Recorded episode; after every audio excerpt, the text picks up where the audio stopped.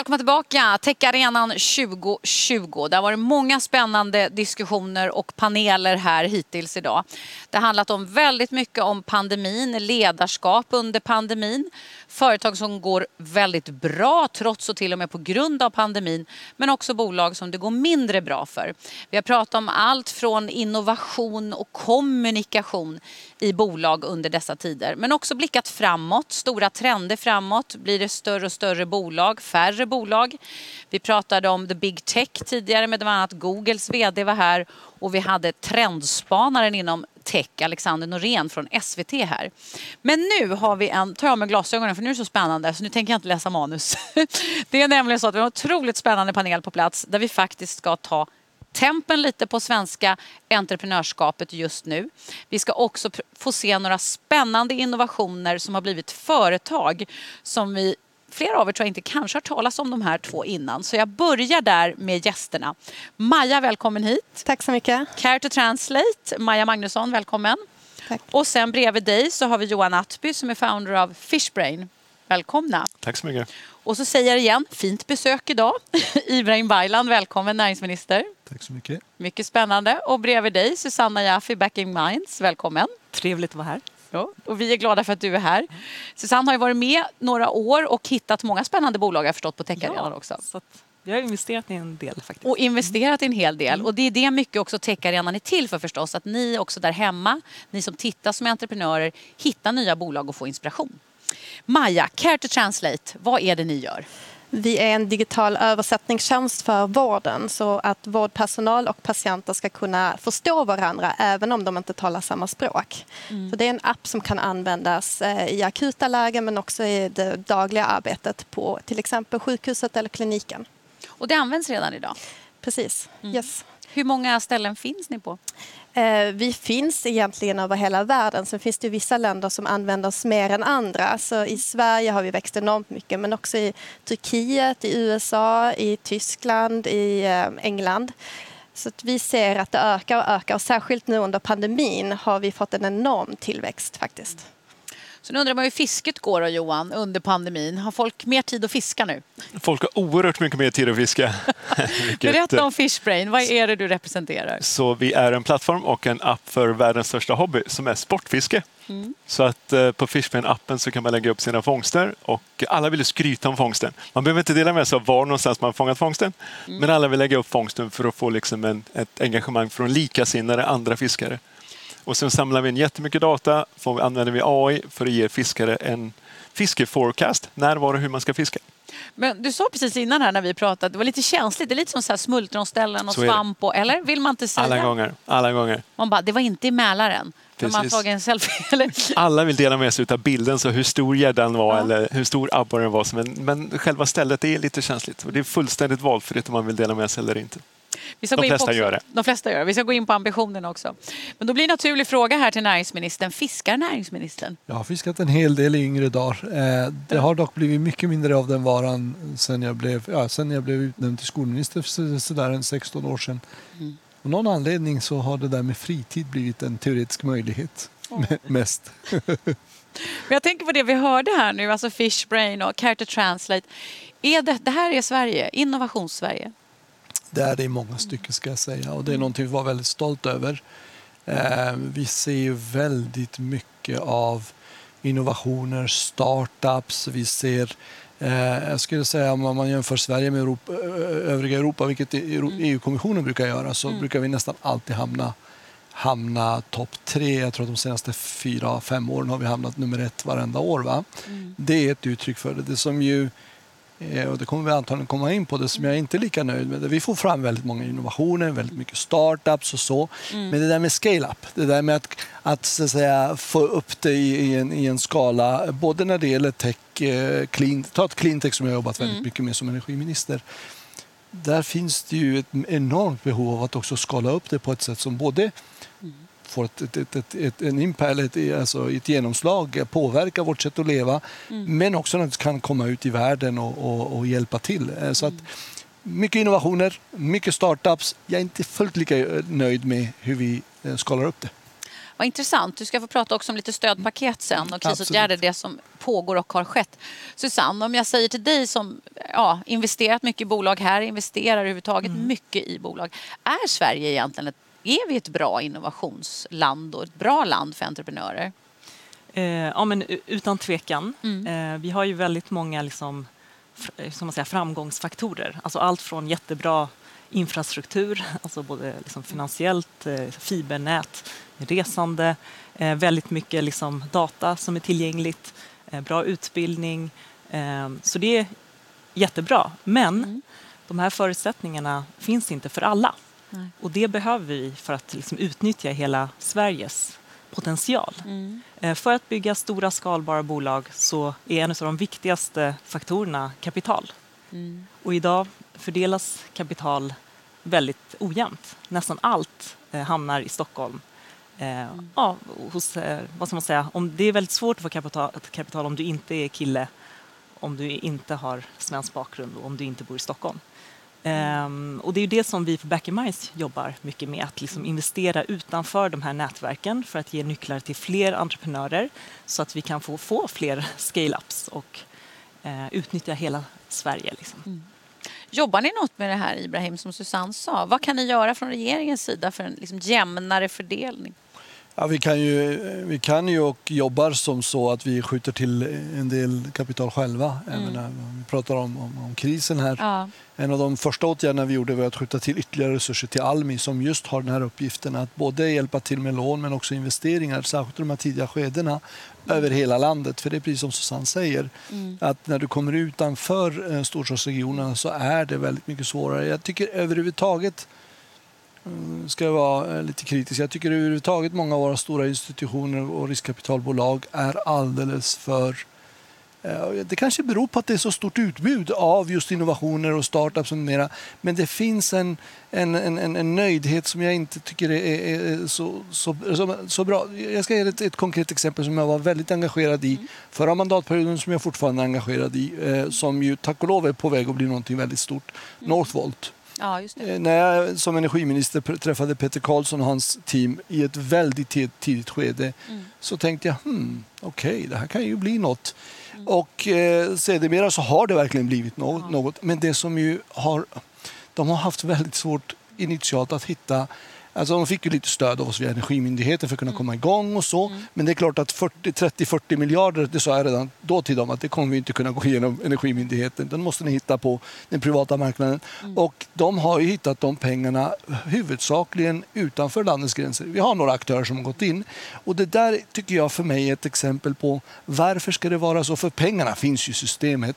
Mm. Men man har, man har inte, alltså riskbenägenheten verkar inte vara lika stor, i det här fallet mm. dessutom i, i norra Sverige i, i Skellefteå. Mm. Så att jag skulle, så att vi, vi jobbar ju på, på, att skjuta till ytterligare, både genom Almi, vi har Saminvest som går in i mm. fonder och på det sättet också försöker locka ut privat kapital. Mm. Och vi har ju naturligtvis också skruvat i eh, regelverket för SEK, alltså Svensk mm. Exportkredit, så att man också kan investera i sånt som kanske kommer att kunna bli eh, exportsuccéer eh, senare. För jag menar, för ett exportland för Sverige måste ingången vara att när man startar något att det här ska också kunna komma ut. Därför att mm. ärligt, ärligtens namn, visst kan man påverka mycket genom att påverka ett land med 10 miljoner men eh, kommer man ut globalt, ja då händer det saker. Va? Men, men man, ja, ser lite, ja. man ser lite förändringar alltså, i och med corona. Mm. Um, en faktor är liksom att remote living mm. har blivit mer accepterat. Ja. Eh, så man, ja, man kanske inte behöver starta sitt bolag i Stockholm där det är superdyrt att fånga utvecklare och, mm. och bostadspriserna är dyra. Utan man kan stanna kvar liksom på sin ort eller sin, på sin plats. Eh, och nu är vi ju vana att jobba på distans så det har ju fått en, liksom, en viss eh, liksom, hur ska man säga, push. Ja. Och sen är det ju också det här med nätverkande. Det är ju det som är väldigt viktigt med att få kapital. Mm. Mm. Och nu så ja, med de här liksom, det finns digitala sätt att nätverka och de här hubbarnas position blir mindre viktiga som Silicon ja. Valley och Stockholm i och med den här digitaliseringen. Så jag tror att vi ser ett så skifte och det är det som är så spännande. Nästan alla kriser har lett till stark innovation. Mm. Det var det vi såg med finanskrisen 2008. Mm. Vi fick en fintech-boom. Jättemånga bolag som startades. Och det är det som jag ser nu med den här liksom digitala pushen. Mm. Att det kommer komma fram extremt mycket spännande bolag och mm. mycket händer nu. Digitala pushen. Mm. Jag tänker direkt på er två här nu och kapital. Hur, hur gick det till Maja? Hur fick ni kapital eller hur, hur startade ni? Ja, men det är ju precis som beskrevs att initialt var det, eh, alltså lätt är kanske fel ord, men har man en bra idé, har man ett bra team och bra mm. eh, produkt kanske på gång, då är det mm. ganska lätt att komma åt de här nätverken och få det initiala mm. eh, via kanske då ängelinvesterare men också stödfinansiering, Vinnova som ett mm. exempel, olika eh, inkubatorer, acceleratorer som finns, jättebra. Mm. Så att där har vi inte känt en stor eh, ett stort problem för vårt bolag. Mm. Men det är just nu när vi kommer in i nästa fas, när vi börjar skala, när vi börjar sälja skatt mot eh, vårdbolag då, mm. i synnerhet där vi har lite trögare processer kan man väl säga. Um, och där finns det väldigt många strukturer som inte är på plats, varken från köparens sida eller när det gäller finansiering för den fasen. Mm. Så jag tänker ett mer strukturerat system för att kunna pilotera, kanske till och med kunna betala för piloterna inom mm. vården för att också kunna stötta bolagen som, som bygger de här nya innovationerna. Mm. Eh, där tror jag att man ska, eh, skulle kunna göra ganska mycket och jag tror vi är lite på väg dit eftersom vi tvungna att ta in mm. digitala innovationer nu i och med coronakrisen också. Så mm. Vi har sett ett skifte i år, en mm. förbättring, men jag tänker att man kan systematisera och eh, göra en, en process för alla vårdbolag, alla mm. regioner, alla kommuner så att man följer samma struktur för då blir det också enklare för startupsen att veta hur jackar jag in, hur går processen mm. till? Så det kan bli ett, ett, en snabbare väg att komma in och faktiskt testa digitala produkter. Mm. Johan, jag tänkte på det du sa Susanne nu, att det här remote, att det är mycket fjärr, man kan jobba. Hur, många är ni och hur jobbar ni på Fishbrain? Eh, vi är 70 personer i bolaget och mm. Eh, innan corona kom så jobbade alla på kontoret. Ja. Mm. Men eh, från en dag till en annan började var vi 100% offsite, mm. från, eller remote. Och det har vi nog varit sedan dess, lite till och från, några inne på kontoret. Men, mm. men eftersom vi är, liksom, vi är liksom en konstig setup så vi har ju vårt bolag där i Stockholm, mm. men vi har nästan alla användare i USA. Och så har det varit från Aha. dag ett. Så vi har ändå varit liksom förberedda för att jobba liksom digitalt, ja. liksom med mycket liksom, vi har många amerikanska investerare, eh, mm, globala investerare. Mm. Så att på något sätt, liksom, men naturligtvis är saker och ting annorlunda. Ja. Det funkar inte som det gjorde tidigare. Nej, men hur ser ambitionen ut? Många i USA, vad har ni för planer när det gäller expansionen? Eftersom vi började i USA, liksom, så nu har vi 11 miljoner användare i USA. Eh, det är en bra start. Det är 50 apropå 10 miljoner. Apropå, vi har, vi har slått Sveriges befolkning var i antalet användare på Fishbrain. Så, att, Vänta bara, Sveriges befolkning kommer komma igen. Eh, så att eh, fokus har naturligtvis varit på att växa där, liksom, ja. få upp omsättningen där borta. Mm. Men vi har samma densitet i Sverige. Men ni skattar i Sverige? Det gör vi. Definitivt gör vi det. Tänkte, nu slapp du fråga. Bolaget är svenskt, vi har gått hela vägen. Vi har Industrifonden, varit tidig investerare. Sen har vi Nor Northzone kom in sen. Mm. Men jag kan definitivt hålla med om att Sverige har en utmaning 100 procent är från... Det finns hur mycket pengar som helst skulle jag säga för startups. Hur mycket som helst. Du har en dålig idé, skulle jag säga om du inte får pengar till startup idag. Riktigt dålig, då tror jag inte du ska ha pengar. Men det är väldigt få som tar sig från ett startup till ett scale-up. Mm. Och i vårt fall, vi har tagit in 400 miljoner SEK i riskkapital. Mm. Och eh, jag kan säga att de första hundra fick vi här via Industrifonden och Northzone. Mm. Men sen när vi skulle få pengar för att skala upp, även om vi hade, vi är inte lönsamma, men vi har mm. liksom en växande omsättning. Mm. Då fick vi gå utomlands. Så nu har vi amerikanska, vi har asiatiska investerare. Där tror jag det finns ett eh, det är lätt, jag har ingen lösning, men det är definitivt ett glapp där från tillgängligt kapital för startups till scale-ups. Susanne, kommentar på det? Ja. Um, absolut, men sen, mm. sen är det så att uh, över 92 procent av allt kapital i Sverige går till Stockholm och Göteborg. 95 procent tror jag. Mm. Men uh, um, ja, uh, och precis att det finns ju ett område som kallas också The Valley of Death, alltså mm. området mellan, alltså från änglar till att man har växt lite större. Där, mm. Det har ju också liksom, eh, setts på mer EU-nivå. Mm. Där saknas det liksom lite kapital liksom i, Mm. Hur, vi pratade kort bara om stödpaketen. Ju. Mm. Nu verkar inte ni ha behövt dem. Då, men många bolag som jag har talat med och några som jag verkar i också, där har, där har permittering varit nödvändigt och krispaket. Vi pratar om mycket pengar, Ibrahim. Du sa här innan vi klev in i studion. Hur mycket handlar det om? Vad har man delat ut så här långt? Ja, från, från det vi gick in i, alltså, eller vi gick in och gick in, men där början av mars när det tog tvärstopp och Mm. vi tror jag alla eh, var djupt osäkra hur djupt är det här och vi fruktade att det kunde vara väldigt, väldigt djupt. Så sjösatte vi ett stort antal, eh, permitteringarna är ett och kanske det största programmet men omställningsstöd, hyresstöd. Vi, vi har gått in med eh, enskilda, stöd till enskilda näringsidkare, vi går in med eh, olika typer av kreditfaciliteter, eh, garantier av olika slag.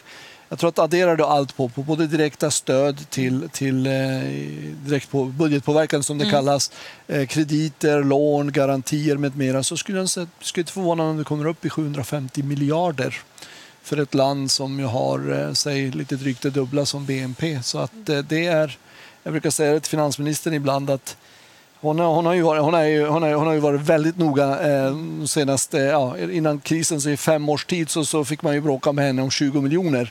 Helt plötsligt så pratar vi om, om eh, budgeterat eh, korttidsstöd på 95 miljarder rakt upp och ner. Är Omställningsstöd på 30-tal. Alltså, det är sådana summor som vi har behövt gå in med i den här krisen. Nu ska vi säga så att tack och lov har, har, har det visat sig att många av de här stöden inte alls behövs i samma omfattning. Ta företagsakuten som exempel. Det visat sig att den privata finansmarknaden ändå fungerade väl, men vi var ju tvungna att ta höjd för att det inte gjorde det. Eh, så att på, det sättet har väl en, hittills, vi är inte ur krisen, vi har hittills ändå sett en bättre utveckling än vad vi fruktade.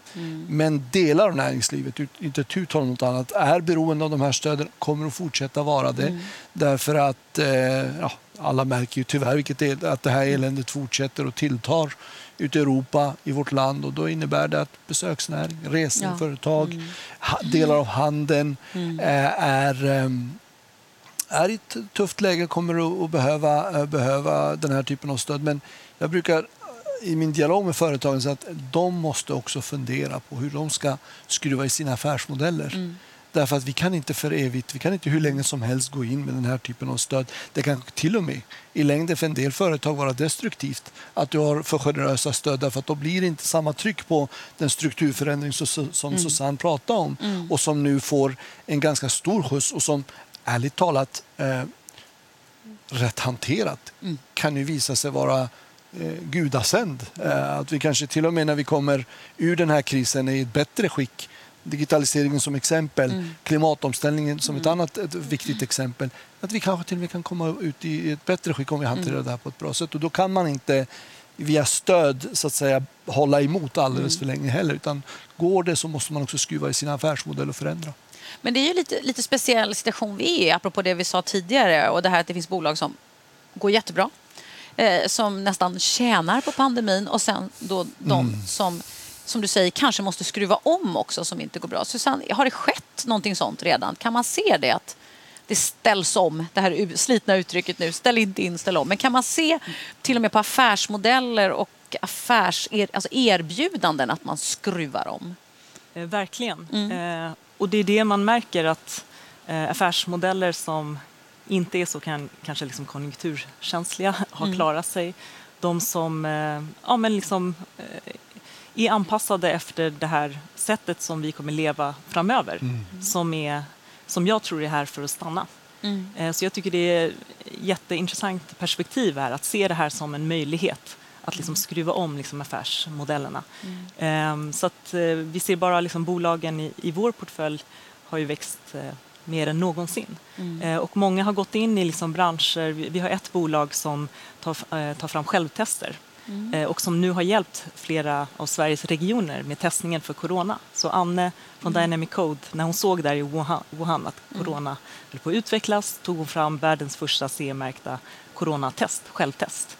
Eh, och nu så eh, testar hennes bolag då 35 000 per vecka, Per i vecka. flera regioner i Sverige. Och det är liksom där man också har tagit liksom innovativa bolag som också kan hjälpa till i kriserna. Mm. Eh, och liksom få in det här eh, perspektivet också i det offentliga. Där tror jag att det finns väldigt mycket potential, väldigt mycket liksom utbyte som kan utnyttjas ännu mer. Vi hörde Alexander Norén tidigare, jag vet inte om ni hörde här i en av de tidigare debatterna. Då pratade han om att eh, han har intervjuat Nobelpristagaren i år i ekonomi, varit i USA precis och så berättade han att de pratade, han och Nobelpristagaren talar om när verkligt dödliga viruset kommer. Nu är vi inte ens uppe i, liksom i en, vad var det, 0,02 procents dödlighet på corona. Men det kommer att komma och det säger epidemiologer. Man tittar ju på, liksom, det här är nummer 19, vad är nummer 22 då? Har vi råd med det? Har vi Alltså- råd med en sån här situation om två, tre år som är ännu värre? Nej, men jag har tänkt tanken. Jag har tänkt den här tanken att säga att det här hade hänt för några årtionden sedan när vi inte hade tillgång till den här teknologin. Där de här 70 personerna inte hade kunnat sitta hemma om de ska få något gjort. Alltså, det är klart att, att utvecklingen i vårt samhälle, det är därför så oerhört angeläget för mig att, att förutom de här krisåtgärderna, att då fortsätta driva på för att möta både en del av de problem vi har skapat med vårt gamla sätt att göra, till exempel klimatproblemet. Att den klimatomställningen fortsätter och att vi drar nytta av det. Men också de möjligheter som nu växer fram med digitaliseringen, med AI, med, med automa, au- automation och, och så vidare. Så att, så att vi, när vi, om vi eh, hamnar i ännu värre saker, för det är klart, en annan tanke som, som slagit med den här krisen. Tänk, och jag vet att det är hemskt, för det är hemskt. Tänk er att det här viruset framförallt hade varit hårt mot våra barn. Hur, hade, det, hur hade det blivit då? Alltså, det är klart att vi måste tänka tanken att det här skulle kunna blivit ännu värre. Det är klart att det är hemskt när så många människor dör över, över världen. Men, men man måste också tänka man kan hoppas på det bästa, men man måste också planera för att det kan bli jädrigt mycket värre än, än, än det vi ser. Va? Och, eh, därför, det är därför jag är så, så angelägen om att om att vi, vi parallellt med att vi, vi försöker akut hjälpa till och stötta och förändra också förbereder oss för någonting som mycket, mycket, mycket värre. För om det inte är ett virus, om vi inte lyckas göra något åt klimatproblemen. Vi vet ju redan idag att eh, de modelleringar som gjorts tidigare inte stämmer. De är underskattade. Alltså de förändringar vi ser är underskattade. Och då pratar vi inte om ett virus där, du kan hålla avstånd eller tvätta händerna. Vi pratar om globa, global, det globala klimatet. Så att det är klart att vi måste förbereda oss. Och jag tror att för egen del är, jag ju helt övertygad om, och det är också det som är min drivkraft i politiken, att Sverige, trots våra 10 miljoner invånare, har en enorm möjlighet att visa vägen. Att det går att omorganisera, lägga om, ställa om och göra det på ett sådant sätt så att människor både blir tryggare men faktiskt också att vårt land kan utvecklas på, på även, även trots att det, att det ser lite ja, ganska mörkt ut som statsministern sa häromdagen. Just nu. Vi, nu, det är så skönt tycker jag, apropå det du säger. Nu sitter vi här. Jag hoppas inte att nästa år är det bara Teams. För jag tror att det är många av oss som är väldigt trötta på det här digitala mötet. Även om det gör allt möjligt, som vi säger. Men tillbaka till Care to Translate. Har, eh, de här fysiska mötena ändå, det är, jag upplever att det är där ni jobbar ändå. I de fysiska mötena framför allt. Precis, mellan patient och vårdpersonal. Mm. Eh, och det kommer ju fortsätta vara så. Du kommer ju behöva behandla patienter fysiskt. Eh, precis. För det är lite intressant där, för vi, vi, vi ersätter ju väldigt mycket med liksom det digitala mötet nu. Och då tänker jag ändå behovet av, då, mitt i alltihop, ut i naturen. Där du kommer in Johan för att försöka göra en sån där P3. Sätta ihop allting. Men, och så får vi hoppas att du kan använda det. Nej, men det är också någonting om man ska titta på trender som verkar ha hänt nu. Vi är ute i skog och mark. Det fanns ju någon som hade en teori här någonstans om att svenskar och nordbor, vi är friskare för vi, vi är ute så mycket i skogen. Och vi liksom, kan du se dig själv att ni har en hälsoapp på ett sätt? Jo, men definitivt. Det finns, finns forskning som visar att sportfiskare Ja. lever längre. Men, men redan innan pandemin... Tänkte ni så i början, tycker jag? För det Absolut, har ju varit nej, sån trend absolut. just kring digitalisering och hälsa. nej, nej, Ja. Man ska hitta på mycket i efterhand som man inte, Ja. som man inte tänkte på från början. Men definitivt så har ju vi växt liksom med den ökade medvetenheten om naturen och miljön. Ja, det är sport, så. sport, Mm. Väldigt många sportfiskare bryr sig bryr enormt, sig enormt mycket om miljön. Mm. Vi har gjort sådana initiativ i USA med Keep America Tidy, där vi bett vår community, 11 miljoner pers, när ni ändå är ute och fiskar, varför kan ni inte liksom ta med en säck och Var det plocka Håll upp skräp? Sverige rent du hade? Ja, exakt, det var fast- det du fast- ja, men gjorde absolut, för fast- USA Ja, nu. fast den alltså. amerikan, amerikanska varianten. Våra användare Ja. städar upp 100 000 vatten, fiskevatten. Ja. Så att jag tror det finns mycket, mycket positivt man kan göra med Mm. en community. Och naturligtvis nu med pandemin när liksom social distansering är, är naturligt inom fiske. Mm. Mycket annat har varit inställt, mycket sport, mycket evenemang har varit inställt. Så har liksom folk fått mer tid att fiska. Mm. Men det är också fler som vistas ute i naturen. Det är inte bara fiske utan liksom outdoors eh, generellt sett har växt jättemycket nu. Men trenden var innan pandemin började men den har naturligtvis då förstärkts med det här. Men eh, vi pratade lite om det, här, det är digitala språng nu som ni har pratat om egentligen allihopa och där pandemin som man ofta säger, det har påskyndat där. Men hade det hänt ändå Susanne? Hade den här, Ehm, eller är det den här dopade språnget vi är nu? Digitala dopade språnget på grund av pandemin? Eh, Dop, eh, det hade hänt, men frågan är om det hade hänt så här snabbt. Mm. Och det är just det här liksom, eh, kris. Alltså I kriser tvingas vi bli innovativa. Ja, vi måste liksom hitta nya liksom, sätt. En annan faktor som man inte pratar så mycket om det är ju faktiskt 5G. Eh, alltså, det är ju det som möjliggör att vi kan i realtid liksom, hantera data och att allt det här funkar mycket bättre. Ehm, men sen Kan tror... inte du förklara det där? För jag har tänkt på det. Nu har jag suttit Ja. där på Techaren i flera Ja. alla bara, "Ah, det blir så himla mycket bättre och snabbare med 5G. Jag tycker det går skitfort redan. Men alltså, jag vet Nej, inte. men, eh, okej, Eller är det bara jag som 3G. tänker så? Eh, 3G Så att, möjliggjorde att vi kunde göra massa grejer på mobben, Ja. alltså på mobilen. Ja. 4G eh, gjorde att vi kunde streama. Mm. Eh, 5G gör att vi i realtid kan hantera väldigt mycket data. Eh, så att vi till exempel kan göra eh, ett exempel med fiske. Mm. Det finns ett bolag i Norge som heter Salman och de använder då, eh, de matar sina fiskar. Mm. Eh, och då använder de AI och liksom, image detection för att se vilka fiskar som har ätit och vilka som inte har gjort det. Och då i realtid så matar de de fiskarna som inte Så fått någon hade mat. skannat oss här nu, jag hade ju inte fått någon mat då, men de, jag tänker ni, då hade man liksom, det kan man se på människor misstänker jag också Susanne. Ja, så nyckeln är att du kan liksom agera eller göra rekommendationer liksom baserat på den här datan. Och på så, det är det som ger också den här liksom, eh, digitala pushen.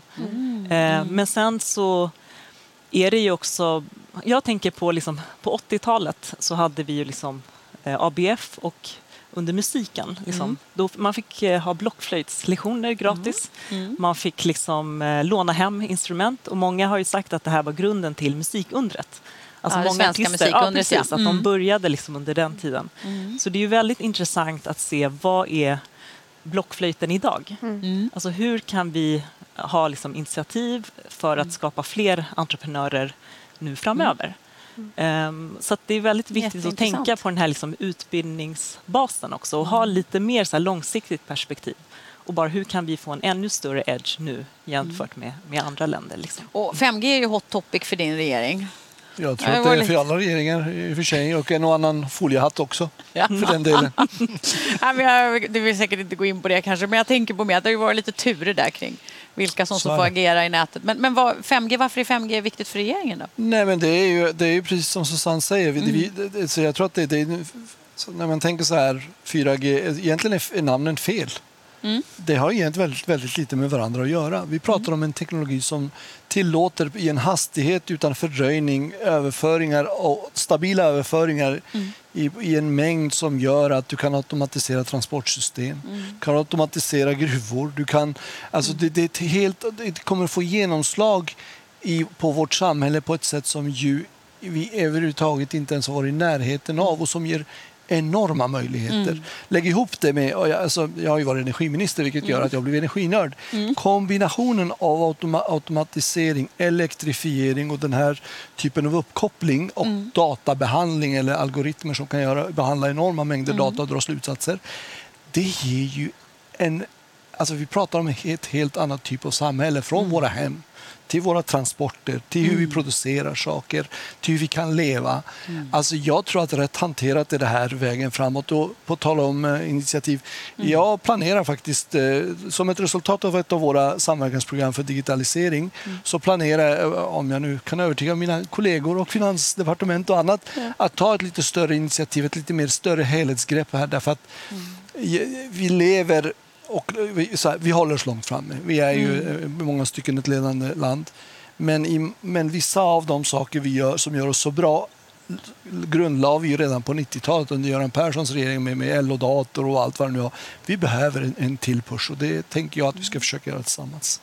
El- mycket positivt för den här sidan. Tänker jag, blockflöjten, hade era bolag varit möjliga utan det som har skett apropå det Ibrahim säger och den, det digitala land vi lever i? Absolut inte. Nej. Eh, Bredbandet var ju liksom absolut nödvändigt liksom med utbildningsnivån. Jag har alla anställda i Sverige, jätteduktiga ingenjö- ingenjörer, utvecklare. All, all, det hade absolut inte varit, varit möjligt utan detta. Tycker, vilket bra slut det blev. Sverige är tydligen ett fantastiskt land att leva i. Det kan man ju vara benägen att hålla med också när man ser lite tyvärr vad som händer under pandemin. Att vi har fortfarande väldigt mycket frihet kvar och hoppas det består på alla möjliga sätt. Tack så Till- jättemycket. till, till imorgon i alla fall. Till imorgon. Kommer det något nytt förresten nu? Kan du avslöja det? Blir det fler? Eh, My lips are Inte dricka Nej, före men 21 skämt- är skämt nästa, eller? Nej, men så, alltså så här, om vi alla tar vårt Ja. Mm. ansvar så är det klart att då kan vi också eh, fortsätta ha en strategi där, som bygger på det enskilda Mm. ansvaret. Men, men vi, kommer ju, vi kommer ju behöva, om det visar sig att vi inte får bukt med smittan så klart att vi kommer behöva vidta fler åtgärder. Eh, Mm. Det är precis som statsministern säger, det är ju så att om vi alla är med och tar vårt ansvar, det är inte så svårt, håll avståndet, tvätta händerna Mm. och så vidare. Du, har du symptom, stanna hemma. Om vi alla håller på det, ja Mm. då kommer vi också kunna, det är ju inte normalt liv, men så långt det är möjligt i alla fall kunna Då leva kommer vi normalt. kunna träffas här igen med Det två meter emellan Det- oss. det hoppas jag. tack så jättemycket. Tack Susanne, själv. Ibrahim och Tack. tack så mycket John och Maja. Tack ska ni ha. Tack Vi ses igen om en stund.